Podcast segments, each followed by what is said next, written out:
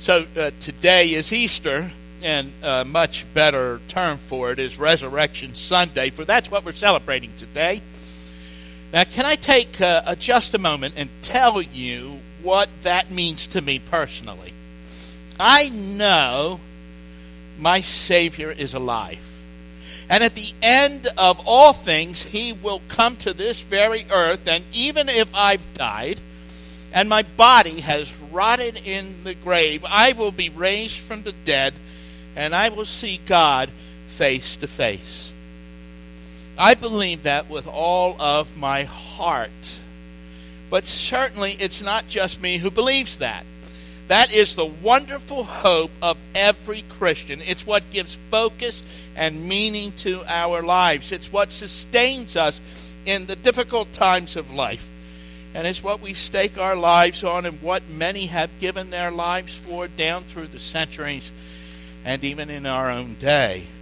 For although I have told you this often enough, it is still remains true that it is a little reported fact that more Christians have died for their faith in the 20th century, the century we just ended, the century where most of us here have spent most of our lives, more people in that century than in the previous 19 centuries combined have died for their faith. And martyrdom continues around the world today, and the 21st century is on track to beat the record.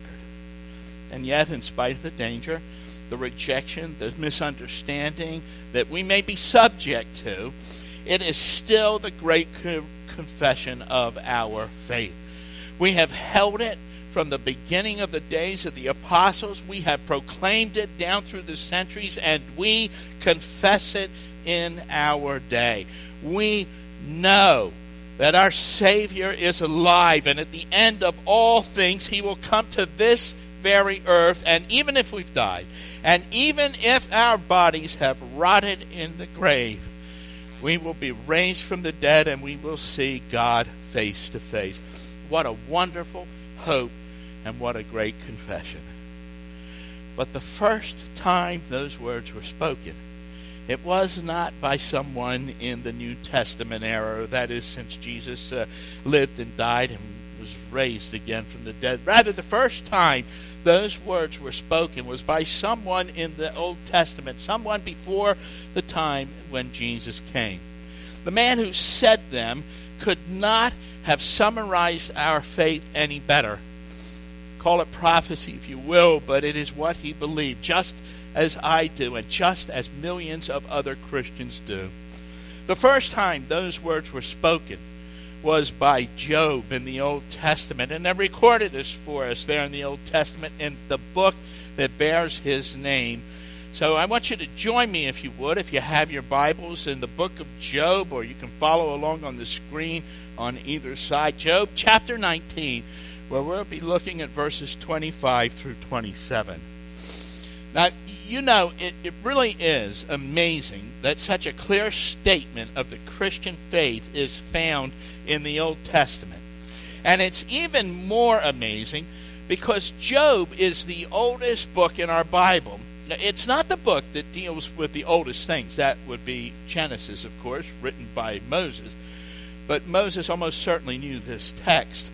And those who've made a study of such things tell us that Job is the oldest book in the Bible because it deals with a time before the nation of Israel existed as a nation. And almost certainly even before Abraham, the great patriarch of Israel, lived and died. There's no mention of the priesthood in the writing, so Job himself is the one who sacrifices to God. And that's a thing that necessarily ended when God established the priesthood. And the language of the book of Job is the oldest in the Bible. And yet, for all of its antiquity, we don't, and we don't know how many thousands of years before Jesus was born that Job lived and wrote and died. But Job clearly summarizes what Christians believe. So let's look at what he says. And as we do, we're going to discover that Job knew five things about the Savior that Christians down through the ages have known. And we begin by reading the passage. James writes this I know that my Redeemer lives, and at that in the end he will stand on the earth. And after my skin has been destroyed, yet in my flesh I will see God. I myself will see him with my own eyes, I and not another. How my heart yearns within me. I just have to give you a note of explanation here. That word redeemer is uh, kind of an old fashioned word, uh, one that might not have as much meaning to many people in our days it had for people in the past. So, so for now, what I want to do is we're, we're just going to substitute the word Savior because it really does capture most of what the word Redeemer meant. In our day, we can understand that word Redeemer better if we if we realize that a Savior is one who saves, but but we get the idea of a Redeemer when we take that word, what you think of when you hear that word Savior, and add to it the idea of paying a price. You see, the Redeemer is someone who saves by paying a price. Now, having said that, we can go on and we can say that Job knew five things about the Savior. And the first thing that Job knew is that the Savior is eternal. The first part of verse 25 introduces that thought, and the understanding is reinforced in the rest of the passage. So let me read that again. I know that my Redeemer lives. The Savior is eternal. And you can almost miss that if you read it really hastily. See, that very statement, the Savior lives, that very word indicates an ongoing state, a state of being. He lives was already living in Job's day, and that same Savior is alive at the end of all things. He spans lifetimes and centuries and ages. Job tells us he was alive in his day, and we know that he took on the form of a man when he was born in that stable over 2,000 years ago. And together with Job, we confess that he is alive today and that he will be there at the end and throughout all eternity. Now, this, of course, is no mere man. No man of his own accord can live on forever and ever as the Savior does. You see, Job wasn't looking for merely any human help. He wasn't looking for the cavalry to come riding over the hill. He was looking for the Savior who was eternal.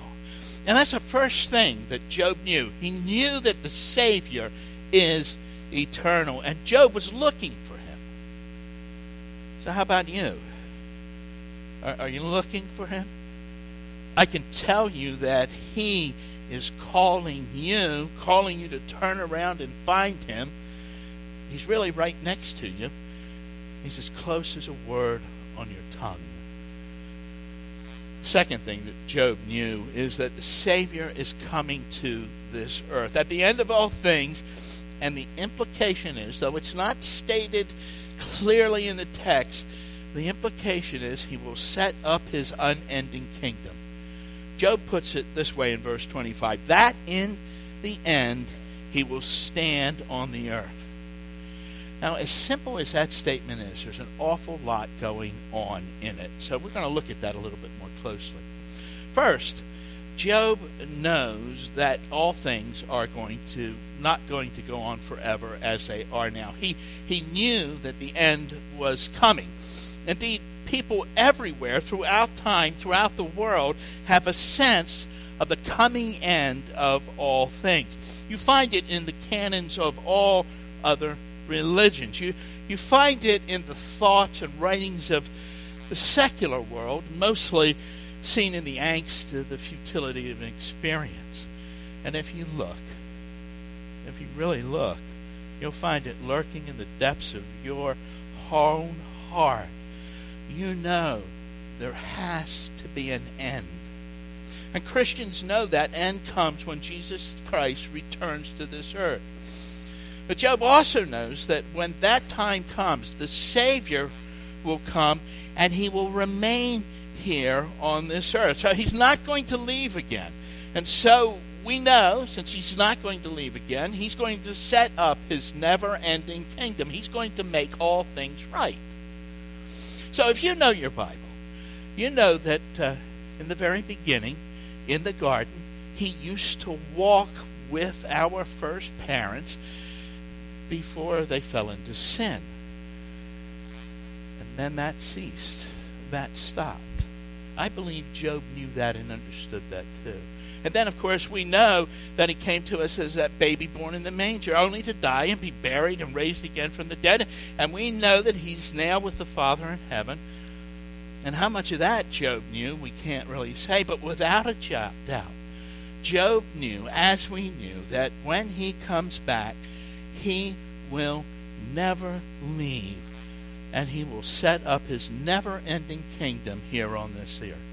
Job knew the Savior was coming and would remain, and that we as Christians also proclaim to all who will have the ears to hear. Now, Job also knew something else about this coming.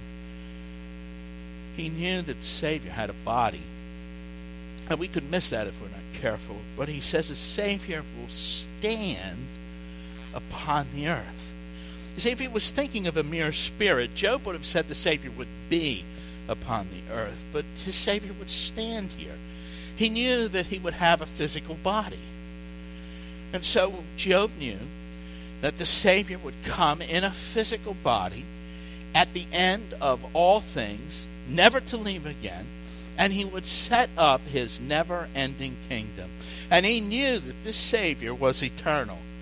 And he knew it just as we who know Christ today know that.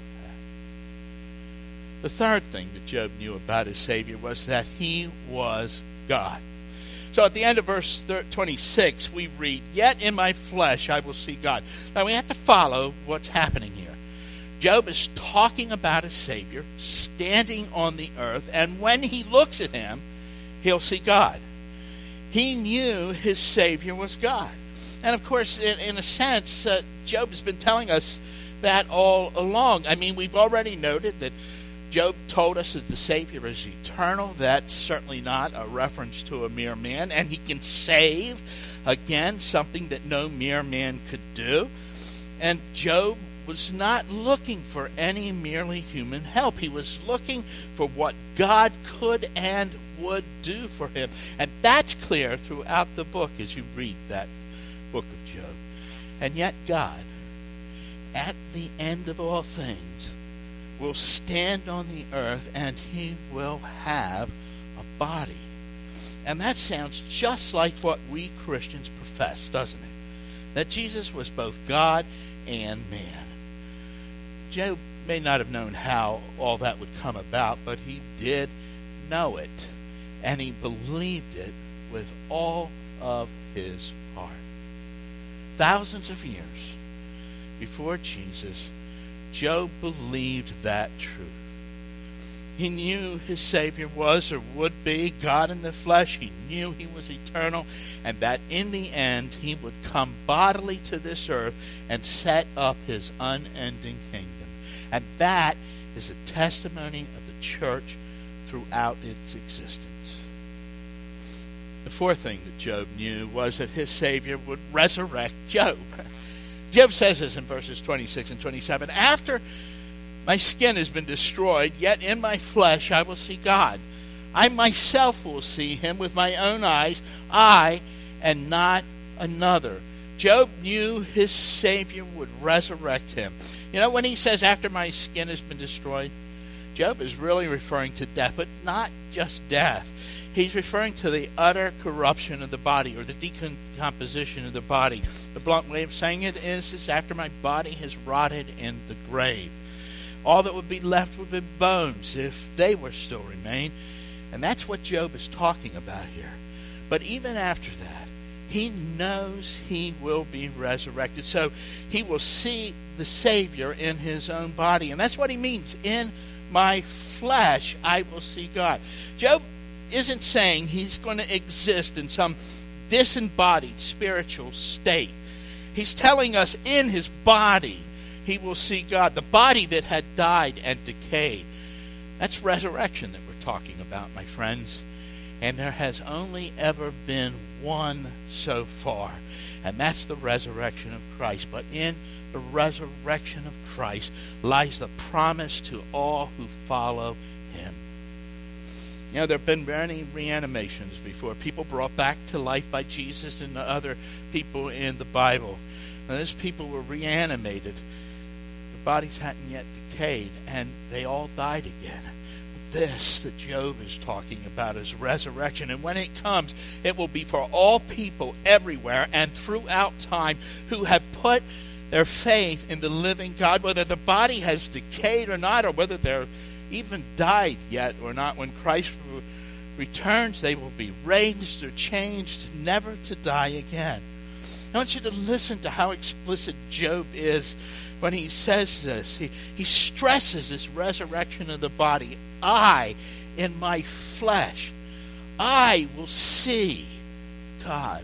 I myself, with my own eyes, I and not another. This is not reincarnation, coming back as some other creature, human or otherwise. And this isn't the circle of life thinking that we die and become part of some other living creature. This is an absorption into the cosmic all, which is the goal of some religions where the individual no longer exists anymore. This is resurrection. The person, the individual who has put their faith in God, being raised from the dead and being so changed that they will never die again. Job understood that and he believed that. Just as Christians down through the ages have said that and believed that. Job knew his Savior would resurrect him and his Savior would be God in the flesh. He knew the Redeemer was eternal, and in the end, he would come bodily uh, uh, back to this earth and set up his unending kingdom. And so we Christians proclaim to everyone who will listen to us there is a day coming when the dead will be raised, and those who know God will enter his kingdom, and those who don't will be left in the dark, for that's the other side of this truth. Only those who believe this truth. Only those who put their faith in Christ will be resurrected to life. And finally, the fifth thing that Job knew that we Christians know and believe is that he himself, Job, knew that he needed a Savior. And Savior, of course, was a Redeemer, remember? Someone who paid a price to save. This is what Christ did when he went to that cross. When he died, he took our sins and he paid for them. And you might be thinking, but of course we've been talking about that all along, haven't we? And yet it bears stating for several reasons. First, I, I have to tell you that I'm afraid so many people in our day miss the meaning. I, I mean, even the word Savior has become so much of a religious word that some people think in their mind only of uh, talking about this person, Jesus, who lived a long time ago. They may fail to see that the Savior saves. And what he saves from is death. And yes, that does mean physical death. We talked about the resurrection after all, but it, it also means even more. He saves from spiritual death, which is so much more awful than physical death. Spiritual death means being separated forever from everything that could even be called good. Spiritual death comes from our sin, and He saves us from our sin. Now, our culture's lost on that sense of sin, but we might be able to get some idea of uh, what God thinks about sin if we remember. If you right now just think about the worst thing that anyone or someone has done to you, or maybe some evil thing that someone has done to another person that you love. You think about that. That badness, that evil, that's what sin is. And we don't like it when it comes up close and when it affects us or our loved ones in that way. What we fail to see is that so much of what we do falls into that same category. We just don't recognize it. We, we have, you might say, built up a kind of tolerance for it. So much so that most people today, if they think of sin at all, they think of it either as what Christians think about sex outside of marriage, or what really bad people like Hitler and Stalin have done, but certainly not what normal people like themselves do. And yet the Bible teaches this that all everyone who has ever lived except Jesus, everyone in this room, you and me, each and every one of us, we have all sinned. We have done things that hurt others, that separate us from God, and therefore separate us from every good thing that there is or will separate us from it. Whether we see it or not, or feel it or not, or believe it or not, that's what God says about each and every one of us. And it's what Jesus came to do, to save us from that sin, to save you and me. The second reason it bears stating is because the person here who acknowledged his need for a Savior is Job, and he was as righteous a man who has ever lived, except for Jesus Christ. Now, I don't mean to insult anyone here, but I think it's uh, I can say this uh, safely without any danger of contradiction that Job was more righteous than any person in this room. And yes, that does include me. And it includes the best people you have ever known in your life. God Himself in this book says Job was the most righteous man. In the very beginning of the book, when He says this, Have you considered my servant Job? There is no one on earth like him. He is blameless and upright, a man who fears God and shuns evil. And Job himself vigorously defends himself from false accusation by his friends. But in spite of all of that, in spite of it all, Job knew that he needed a Savior, and He calls Him my Redeemer.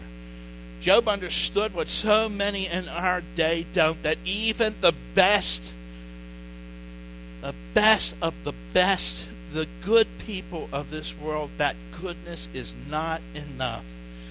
Even the good people of our world need to be saved. And finally, it bears mentioning that Job knew he needed a Savior because he understood what we Christians know and believe, and that is that there is nothing you can do to save yourself. There's nothing you can do. We need a Savior, someone else to do it for us. It's not Job's righteousness, nor yours, nor mine. None of it is enough. Baptism isn't enough. That can't save you. Church membership can't save you. Attendance at church can't save you. Trying to do good is not enough. Simply stated, we need a Savior. And Job knew that. Job knew that he could not save himself. He knew he needed an eternal Savior. He knew that Savior would be God in the flesh, who would one day, at the end of all things, stand upon this earth and set up his never ending kingdom, and who would resurrect Job bodily from the grave. So, how about you? Do you see your need for a Savior? So I can tell you on the authority of the Bible that if you're sitting here today, if you are feeling that at all in your heart, that maybe you need a Savior, it's because God is at work in your heart and life. And if He's tugging at your heart, I, I implore you, don't ignore it. See, you, you can harden yourself so that you no longer can even hear His voice as He's calling. Job knew all of that. He knew he needed it, and he stated what we Christians have believed down through the centuries. There's one more thing I'd like to say about this passage before we come to a close, and that is, is um, I want us to see how Job felt about the Savior and all that he would do for him. And we find that at the very end of verse 27. Job says this How my heart yearns within. Job longed for the day when his Savior would come. You, might say it was the heartbeat of his life. And when we Christians hear those words, I think our heart echoes the same thing. Oh, yes, how we long for our Savior. You know, the Bible says that God has placed eternity in our hearts. And what that means is deep down, we all have a longing for God and what God alone can give to us. One man described it by saying, Our hearts are restless until they rest in God. And another expressed it by saying, There is a God shaped vacuum in the heart of every man that only God can fill. And you can try, and many do, try to fill it with all sorts of other things, but in the end, you will fail and you will be empty because only God can reside there in that place. Have you not noticed that nothing on this earth really satisfies? The thing that you wanted most, when you get it, though it may be really wonderful, it isn't enough. You know, all good gifts come from God, but they cannot finally satisfy because we were made for Him and the one who gives us those good things. Even sin finds the pleasure that it may bring uh, because of the goodness that God has put in this world. It's a corruption of the good that God has given people, but it can't stand on its own. But understand this if good gifts, enjoyed in the right way, cannot give lasting satisfaction, how much less will sin, which corrupts every good thing? Job longed for God. He knew he was incomplete without him. How about you? Is that what you've been looking for all your life? Are you now maybe for the first time beginning to see it? Is he even now speaking to you? Here is the testimony of millions who have put their trust in God, who have found in him the answer to all of life's needs and desires. Not that we have arrived, not that we're yet perfect, but we know. We know our Redeemer lives. And in the end, he will stand on this earth. And even though we may have died and our bodies have rotted in the grave, we know that we will rise again, each individual as himself or herself, and we will see God with our own eyes. How our hearts yearn that day. You're here today and your heart is yearning, beginning to, and if you feel that tugging on your heart, and you haven't yet put your faith in Christ, and you hear me say those words, and you don't even know for sure what that means. If that's the case, then you haven't put your faith in Christ yet. If you're here today, don't leave without coming to the Savior. Come and see me right after service. Go and talk to someone you know who's a Christian, who's walked with Christ all of their lives. We won't tell you what we think. We'll take this book and we'll open it up. We'll show you what God says about you. You're here in this book. And He has a word for you. And if you listen, if you come, if you accept, you will live forever and stand on this earth at the end of time with a Redeemer who loved you and paid the price for you. You will stand in your own body and you will see him with your own eyes, that Savior who is eternal, who when he comes again will never leave and set up his unending kingdom.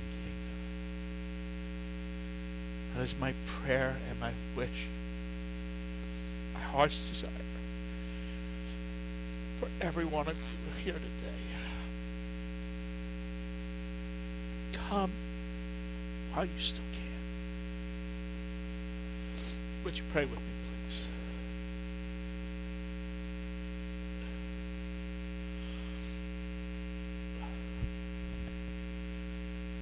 Thank you that our Savior lives. Thank you that though he went to that cross and tasted death for every person, though he was laid in that tomb and his body became the temperature of the rock that he was laid on, three days later he rose again. And for 40 days he appeared to his people. And then returned to you, Father. For he now serves at your right hand, living to intercede for us. And waiting for that day, that foreordained day when he will come back and gather his people to himself. To you be all glory and honor and praise. In Jesus' name.